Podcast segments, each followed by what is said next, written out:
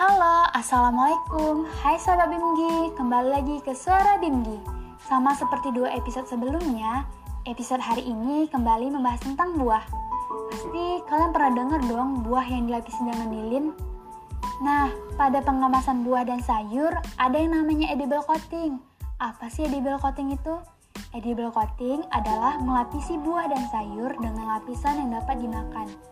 Fungsi utama edible coating untuk menjaga kualitas buah dan sayur dalam penyimpanan dan pengiriman. Bahan-bahan edible coating terbuat dari bahan-bahan yang dapat dimakan. Nah, kalau kalian mendengar buah yang dilapisi oleh lilin, jangan bayangin lilin mati lampu ya. Lilin edible atau wax biasanya merupakan hasil produksi lebah atau yang lebih dikenal dengan lilin lebah. Contoh edible wax yaitu beeswax, paraffin wax, dan carnauba wax.